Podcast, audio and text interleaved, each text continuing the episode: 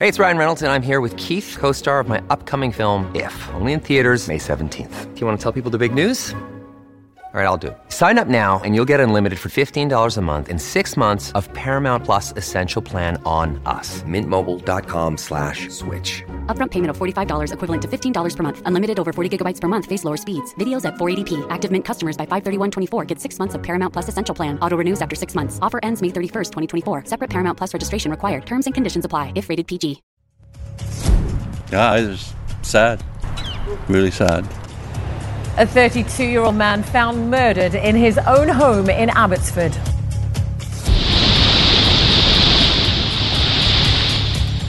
And the feat carried out by two kayakers that was all caught on camera. You're watching Global BC. This is Global News Hour at 6.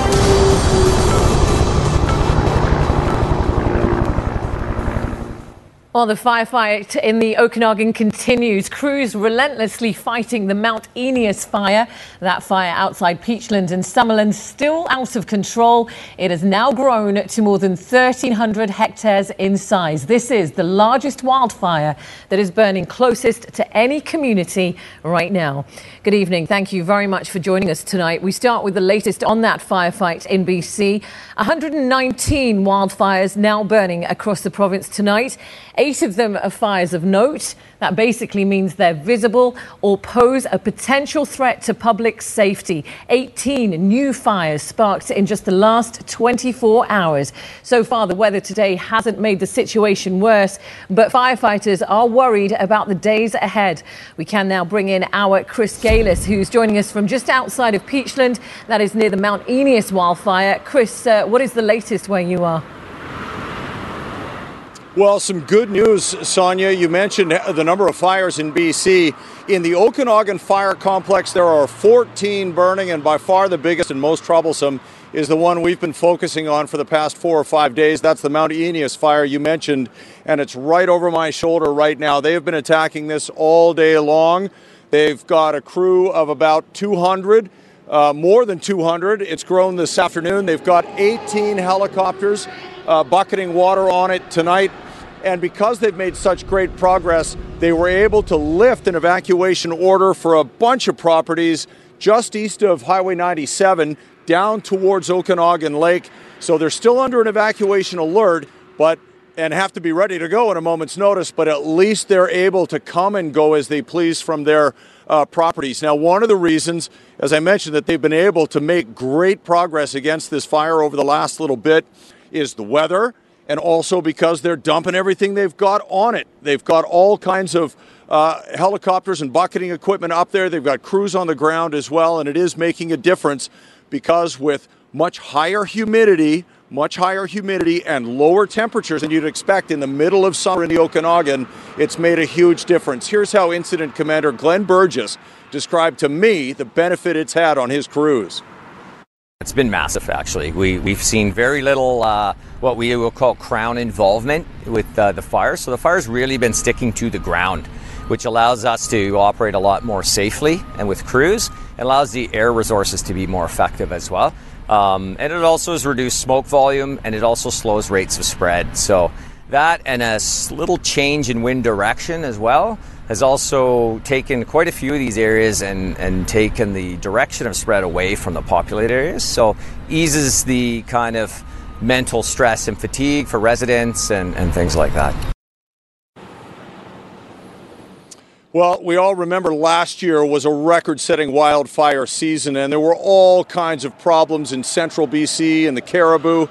Now, our reporter Shelby Thom ran into a couple who just three months ago moved down from Ashcroft after living through that last year, moved down to the Okanagan, and feel like they're living through it all over again. Here we are again, two years in a row. Stacy and Trace DeBoer just moved to the Okanagan from Ashcroft, where they faced the Elephant Hill wildfire last summer. This year, it's Mount Eneas. Last night, like that whole hillside was just all glowing. It was just all flames. So uh, pretty scary. The 13 hectare wildfire is burning just across the lake from their ranch in Meadow Valley. It's a community near Summerland still recovering from floodwaters. On Friday, the property and 48 others were placed under evacuation alert. We started putting the camper on the truck just in case we had to make a quick getaway. The pair says they were on edge a few nights ago when the fire flared up, fueled by strong winds. But today, there is a sigh of relief. Well, I'm feeling a lot better about it today. It seems to have really settled down. I think we just got so lucky last night that there was no wind. Crews are making progress in the firefight thanks to cooler temperatures and lighter winds. You can still see heavy smoke and trees candling on the hillside. However, authorities believe this wildfire no longer poses an imminent threat to the waterfront properties below. We currently don't have any significant concerns with rapid growth or expansion. And if the weather holds for another few days, we're anticipating having a real good amount of success. That's why residents of more than 80 properties were allowed to return home today after they were evacuated midweek. That's obviously a big step and, and shows that we're making some progress and, and have confidence in, in the fire behavior. Communities across the valley showing their gratitude for the tireless efforts of firefighters. Shelby Thom, Global News, near Summerland. And Sonia, another big development today was the establishment of a fire camp on the Westbank up near Kelowna, where all of the crews that are working on this Okanagan fire complex can stay, recharge their batteries. They camp there, they're fed there. There's a warehouse to provide their equipment and make any repairs that are needed. And it really is a centralized location to be able to organize the firefighting effort. And that just started today and will continue as long as it's needed this firefighting season.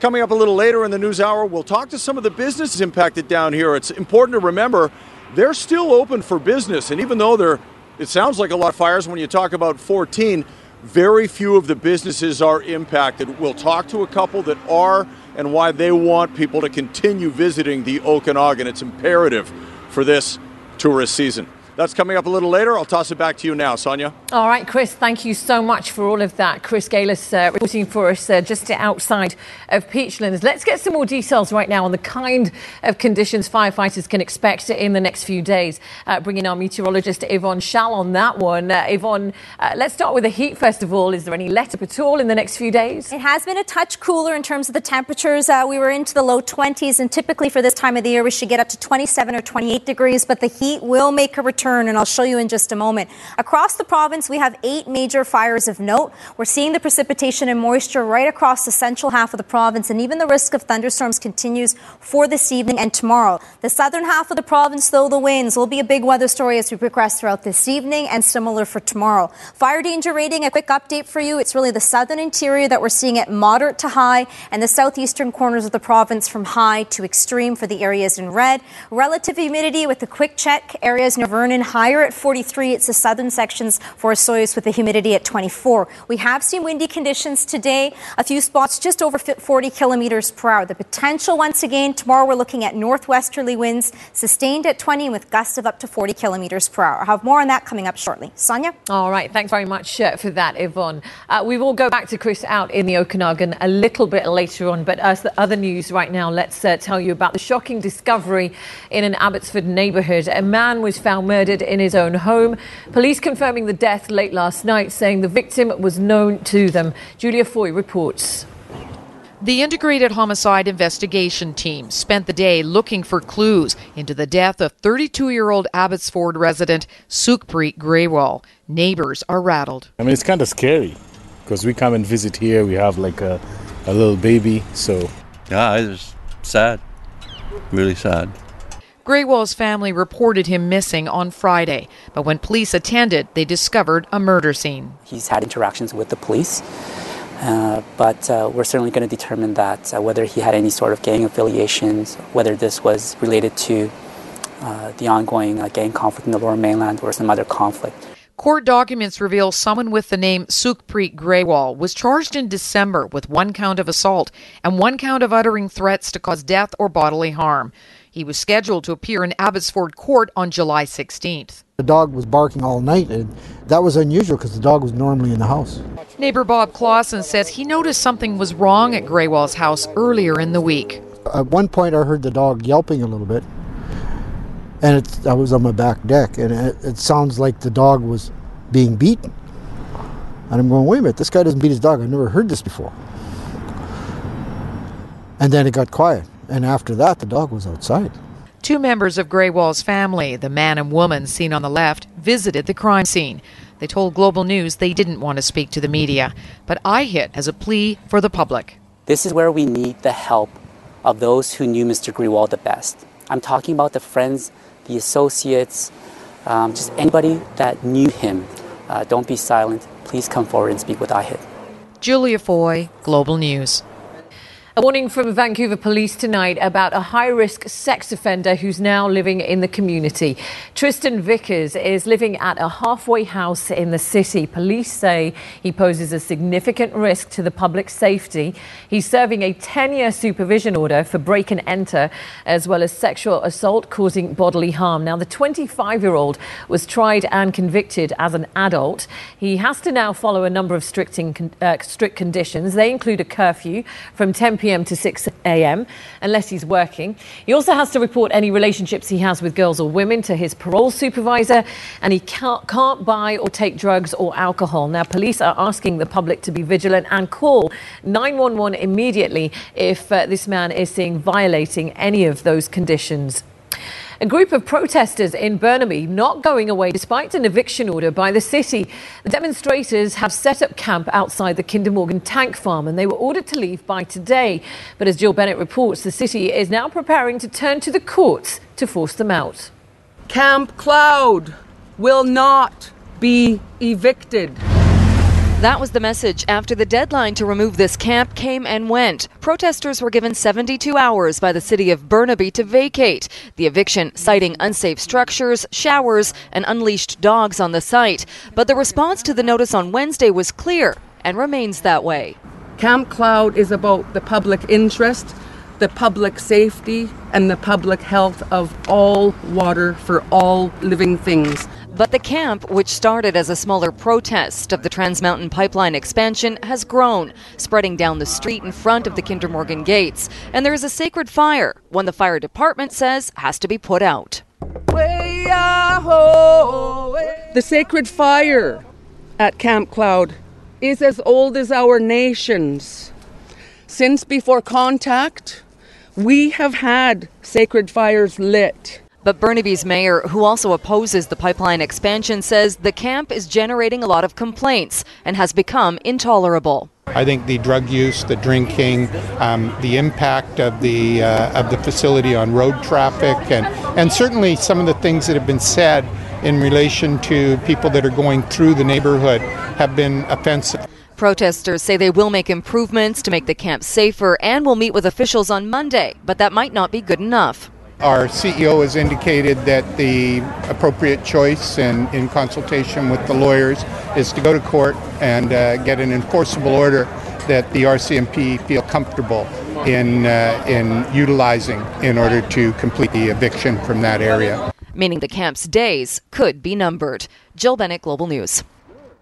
BC's Gang Task Force is keeping a close eye on Vancouver Island this weekend as around 300 Hells Angels are expected to get together. It is the Hells Angels 35th anniversary party. Now, members of the biker gang started arriving at the Old Nanaimo Clubhouse yesterday. As well as Hells Angels, other outlaw motorcycle gang members might also be turning up for this anniversary ride. Now, the Combined Forces Special Enforcement Unit says it's no secret that many club members are involved in criminal activity. Police saying they will be keeping an eye on things in the name of public safety.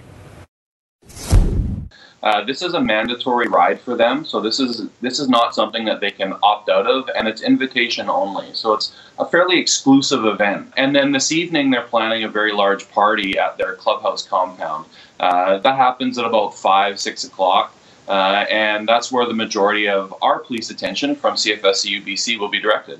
Then we have that manpower is available as well. But we're not expecting any issues. I don't think they want to attract attention to themselves. It's going to be a very busy weekend for everybody, but uh, there's no reason to be concerned. We're aware of it. We have been for some time, and I think it'll go off without a hitch. Welcome back. We've got a follow up now on a story we first told you about last night. Burnaby's mayor is saying a change in government is directly responsible for his city becoming the first in BC to take advantage of new rules around rental only zoning. With so many buildings boarded up around Metrotown, demovictions and affordable housing have now become election issues in Burnaby. The protests are even hitting City Hall. But until this week, attempts to keep existing rental stock have been largely ignored. Now, there was a special council meeting on Thursday. Now, two new towers are on hold. Staff have been given a mandate to find a way to work in a one to one conversion ratio. That basically means for every unit torn down, another below market rate unit would have to be built. Now, the mayor, Derek Corrigan, speaking today for the first time about this, saying they should have been allowed to do this years ago. 28 years we've been asking for the power to zone for rental, and many of these issues wouldn't have arisen if that power had been given to us sometimes in, in that sometime in that 28 years.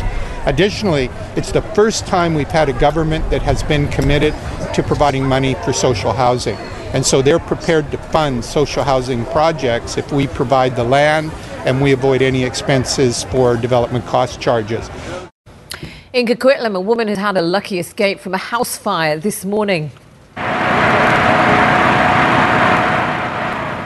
Firefighters rushed to this home in the 600 block of Como Lake Avenue. Now, the call came in just after 9:30.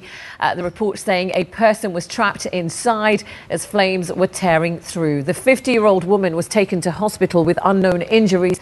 Luckily, nobody was hurt. Nobody else was hurt, and a dog was found safe in the backyard. The cause of the fire is now being investigated. There was a gun scare at a busy intersection in Nanaimo today. This happened at around 2 this afternoon at Comox Road and Terminal Avenue.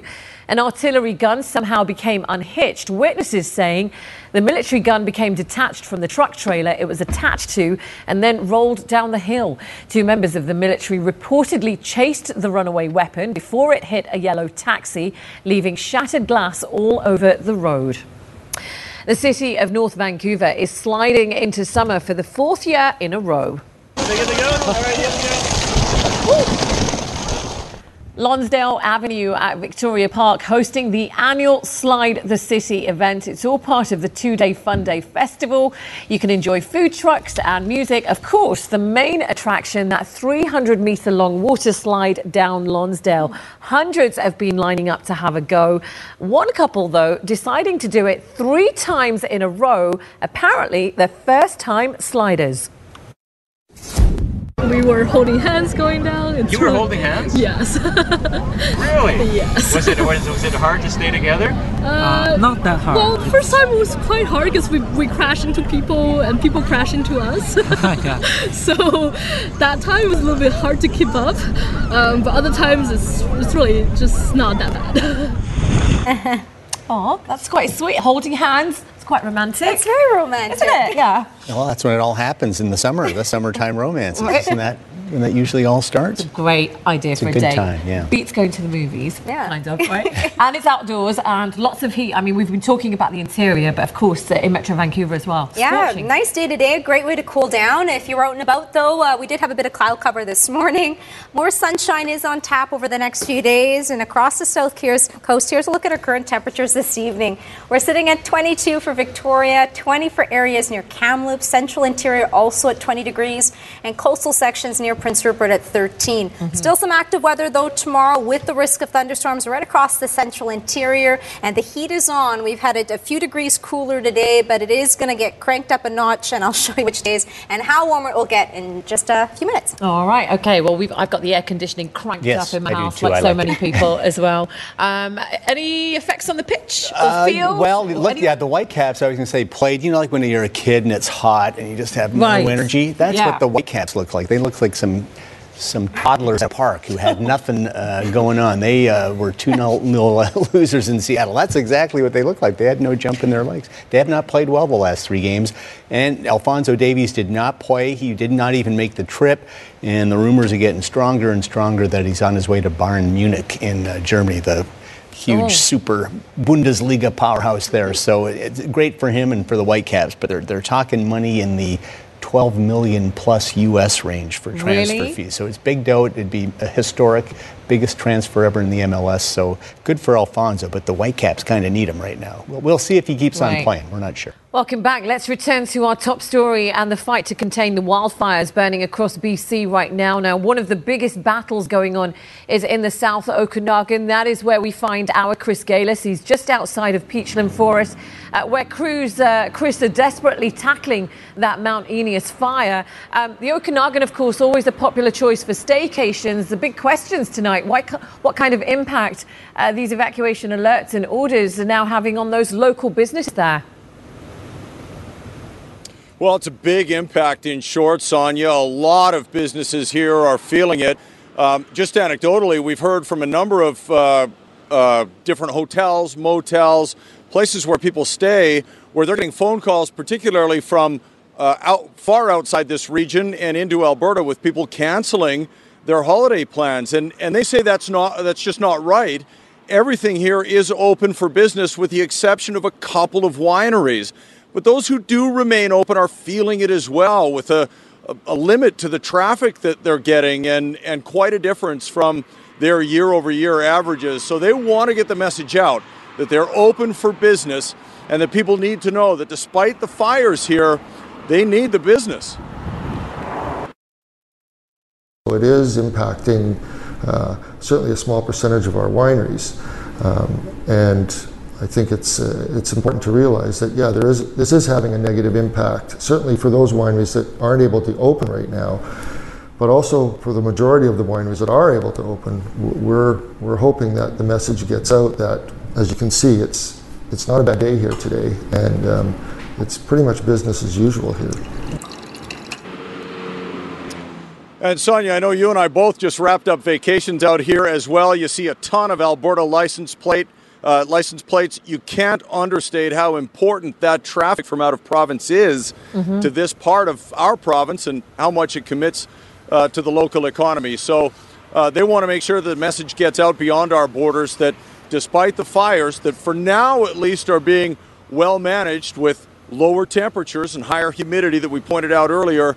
Um, they're being well managed. They want to get people in here and they want the businesses to prosper. So that's the state of things right now. There's been a slight shift in the wind over the last hour or so. We're seeing the smoke from the Mount Eneas fire change direction a little, uh, although they tell us that it's uh, manageable and they're on it. So we'll continue to monitor it throughout the evening. If there's any major developments, we'll have them here on Global BC throughout the evening. For now, back to you. Chris, thank you so much for that. And you're right, absolutely important message for such a beautiful part of the province. Uh, keynote there do not cancel your trip. Chris, thank you so much for that once again. All right, one of the survivors of a deadly duck boat accident in Branson, Missouri, is sharing her harrowing ordeal tonight. 17 people were killed, nine of them members of her own family. Tonight, growing questions about why this group was on the water in such bad weather. Anguished words tonight from a survivor of the capsized boat. If I was able to get a life jacket, I could have saved my babies. Because they could have at least floated up to the top and somebody could have grabbed them. And I wasn't able to do that. Tia Coleman lost nine family members, including her three children. They traveled to Missouri from Indiana for their summer vacation. When the water filled up the boat, I could no longer see. I couldn't feel anybody. I couldn't see. I just remember, I got to get out. I got to get out. The tragedy having a deep impact on this popular tourist destination as tributes grow to those lost on the water. Could have been me and my grandkids. I mean, it happened to anybody. And now federal investigators are focusing on what lies 80 feet below the surface of Table Rock Lake. Oh, oh no. The wreckage of the ill-fated duck boat that sank during rough weather on Thursday, taking 17 lives with it, is the centerpiece of what could be a lengthy investigation. We'll be taking some evidence back with us to Washington, D.C. for further examination and analysis. Investigators hope to retrieve the boat within the next week, with a preliminary report coming in weeks or months. But it could take up to a year for any definitive answers into what happened. Concerns about the safety of duck boats stretch back nearly two decades to a deadly accident in Arkansas in 1999 that killed 13 people. What role the boat's design played, including its overhead canopy, and whether life vests would have made the difference in this accident is not clear. The president of the boat company says safety is their number one priority. It's a devastating loss. I mean, well, it's, uh, I can't even comprehend it. A loss that survivors are now just starting to grapple with. Going home, I already know it's going to be completely, completely difficult. I don't know how I'm going to do it. Since I've had a home, it's always been filled with little feet and laughter. And my husband, I don't know I'm going to do it.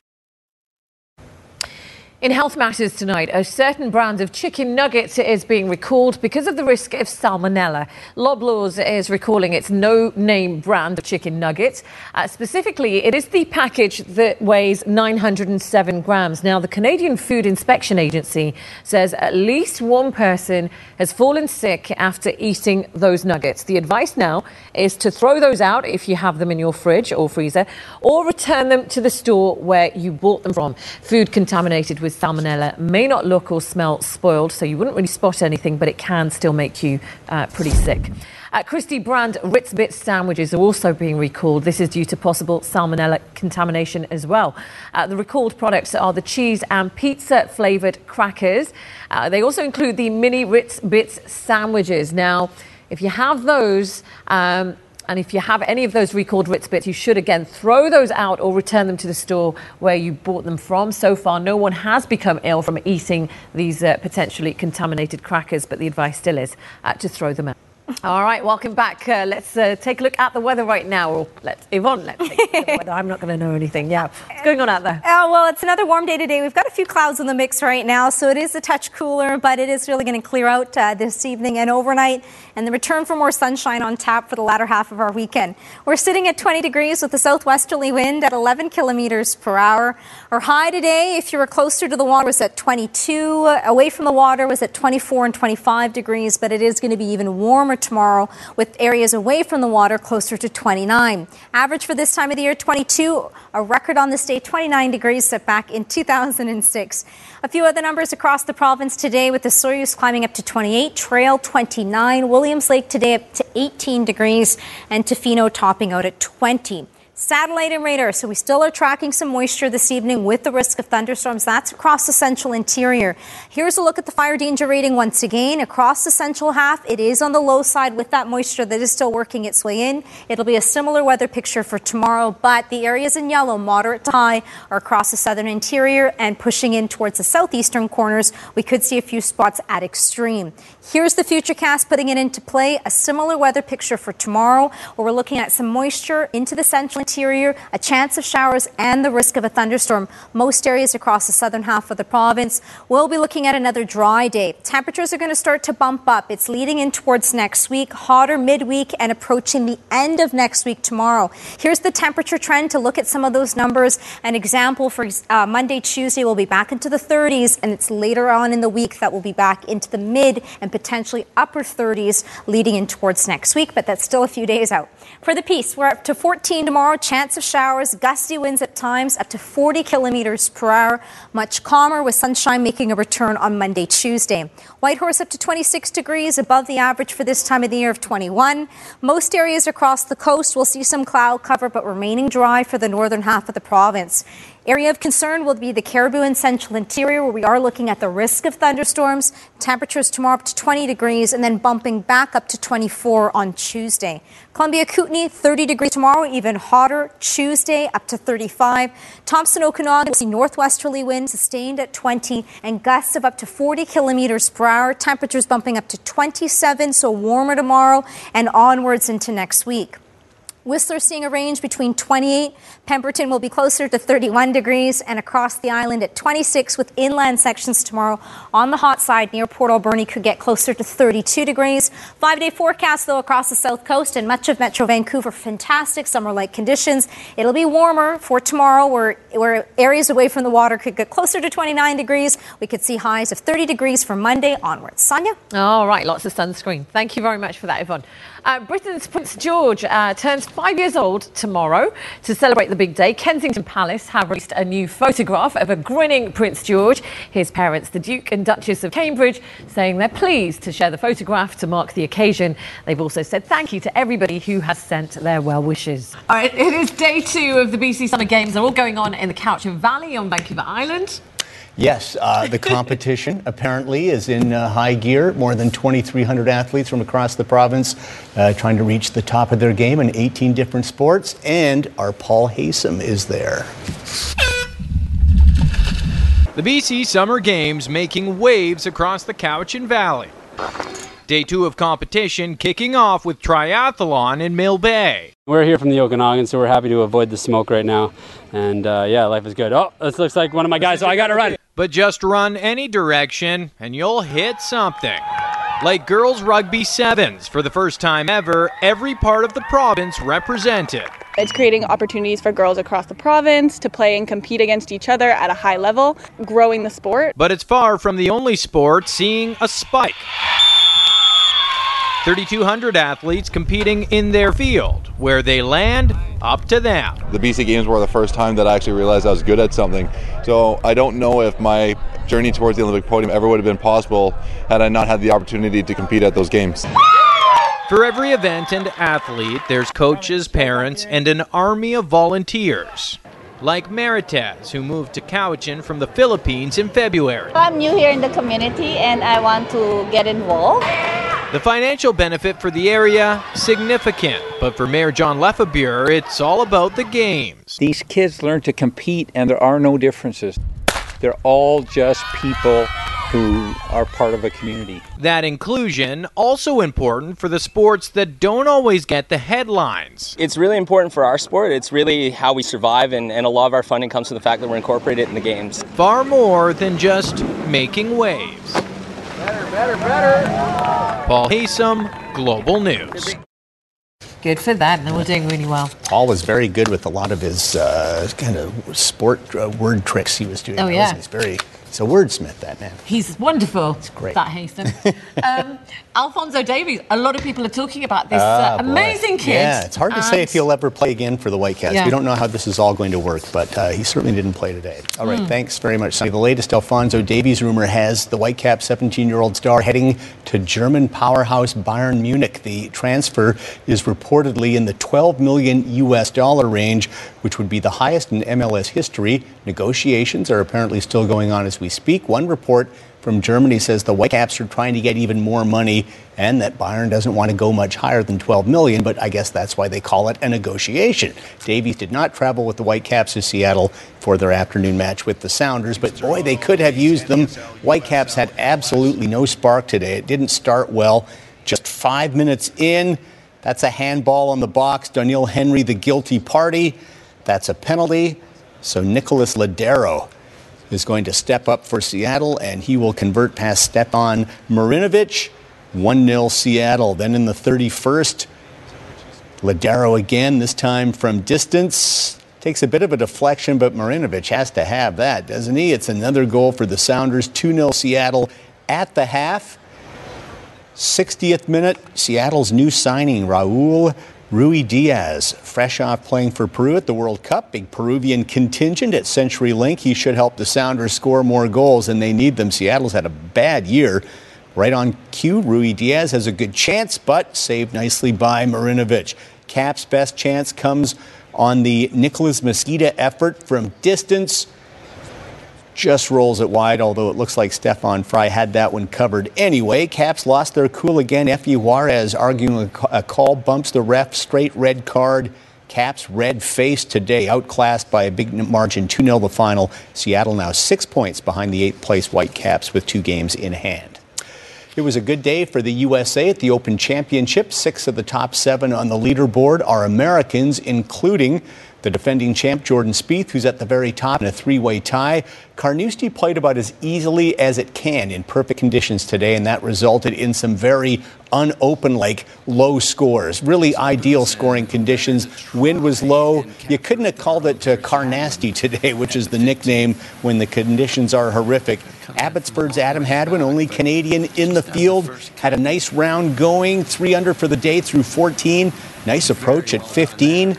Hadwin lands it softly to about eight feet. Another good look at birdie, but he will just roll this one by. The final four holes at Carnoustie, very tough. Adam finished bogey at 17, double at 18, and that soured a solid round. So he remains at plus one for the tournament in 51st place. Englishman Justin Rose had to birdie 18 just to make the cut yesterday.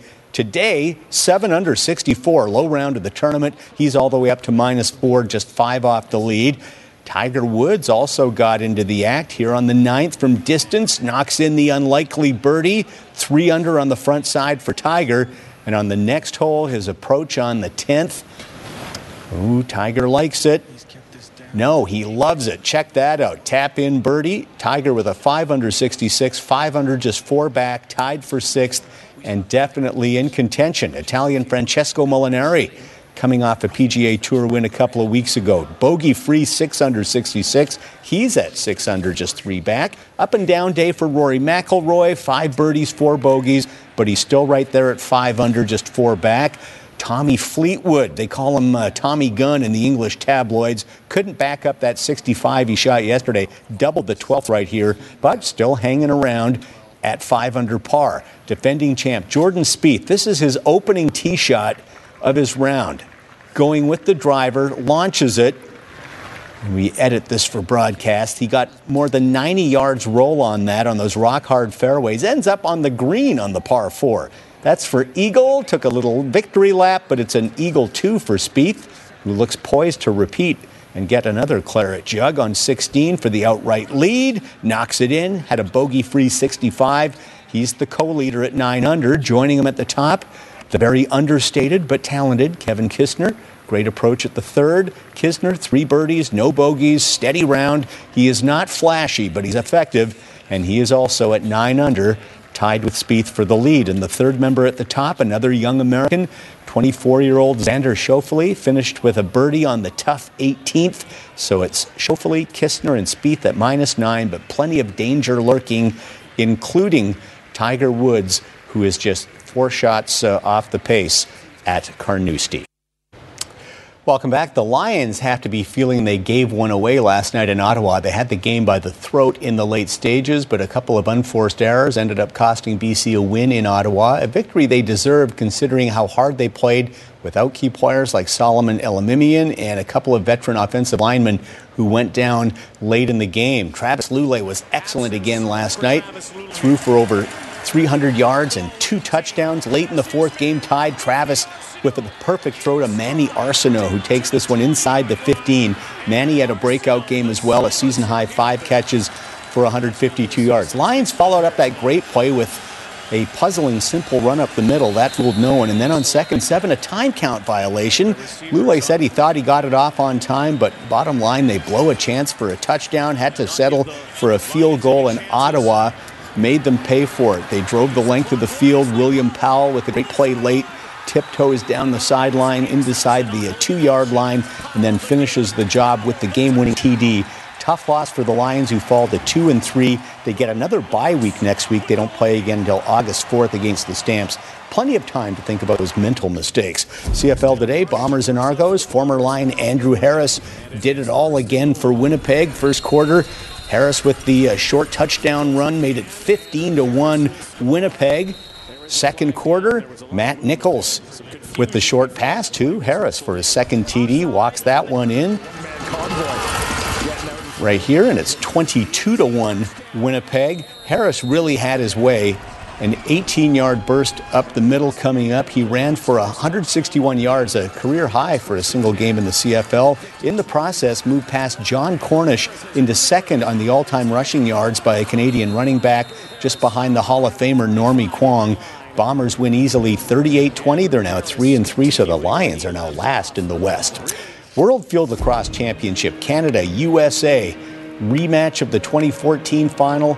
Two best lacrosse nations in the world. Their games are always fantastic. The USA jumped out 2 0, but the BC boys led Canada back. Ben McIntosh at Coquitlam makes it 2 2. Now 3 2 Canada. Port Coquitlam's Curtis Dixon with a beauty, his second of the game. He was uh, basically named the top attacker of the entire tournament, Curtis Dixon. You can see why. Late first half, Ben McIntosh skips one in. 6 4 Canada leads at the break. Go to the fourth now, 6 6. Curtis Dixon with hat trick goal, a sneaky wraparound by Dixon. Canada led 7 to 6. Now they led 8 7 with just three minutes to go, but the Americans will tie it up. Ryan Brown unleashes a laser there. So it's 8 8. Dying seconds. USA with possession, and it's Tom Schreiber who finds the net with a second to go. It was a crushing loss for Canada, but they, there was a huge controversy. They argued that there was a timekeeping error and the time should have run out, but after a big argument, the goal stands. A controversial 9 8 win for the USA, but another great performance by Team Canada. All right, finally tonight, we want to show you a pair of professional kayakers who plunged down a 30 metre waterfall and made sure it was all caught on camera. Nadia Stewart has their story. For Edward Muggeridge, kayaking is more than just a sport, it's a passion. It kind of has just grown into something that I love to do more than anything else in my life. Each time he heads out onto the water, a new opportunity to challenge himself. Every day I have a goal that I can work towards. Recently, Muggeridge achieved one of those goals, doing something very few people had done before him. No one else has tried. Yeah, it's it's a very very niche area in the sport of whitewater kayaking. Making the trek to Ram Falls, just three hours northwest of Calgary, and going over the edge. 100 foot waterfalls are definitely no joke in the sport of kayaking. Uh, and when you're looking at waterfalls over 50 or 60 feet, you're looking at smaller margins for error and a high risk of injuring yourself if you were to mess up. Muggeridge approaches the edge.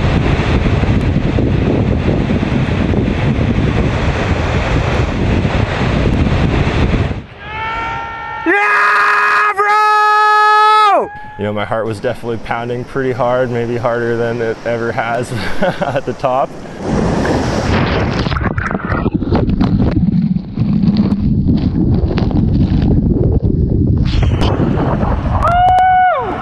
His feet now under his belt, the 21 year old has his sights set on another waterfall in the Northwest Territories, driven by the desire to keep on raising the bar. I would like to take this as, as far as I possibly can and push myself you know, for as long as I can. Nadia Stewart, Global News. Yikes. How do you practice that one? You know? Like, well, how do you yeah, practice? how do you do that? You start like I did in a Soyuz last in a bathtub weekend. or in a bathtub. I went on a kayak Mhm. in a Oh, did you? last weekend, and I just stayed by the buoys. No, I just stayed very close sure. to the buoys. Well, maybe next. You'll maybe You you'll know. be the next one to go over Yeah, the yeah, cliff. by next week, Or yeah, the sure. falls. Yeah. Thank you very much for watching. We'll see you back tonight here at 11. Have a great evening. Good night. Good night.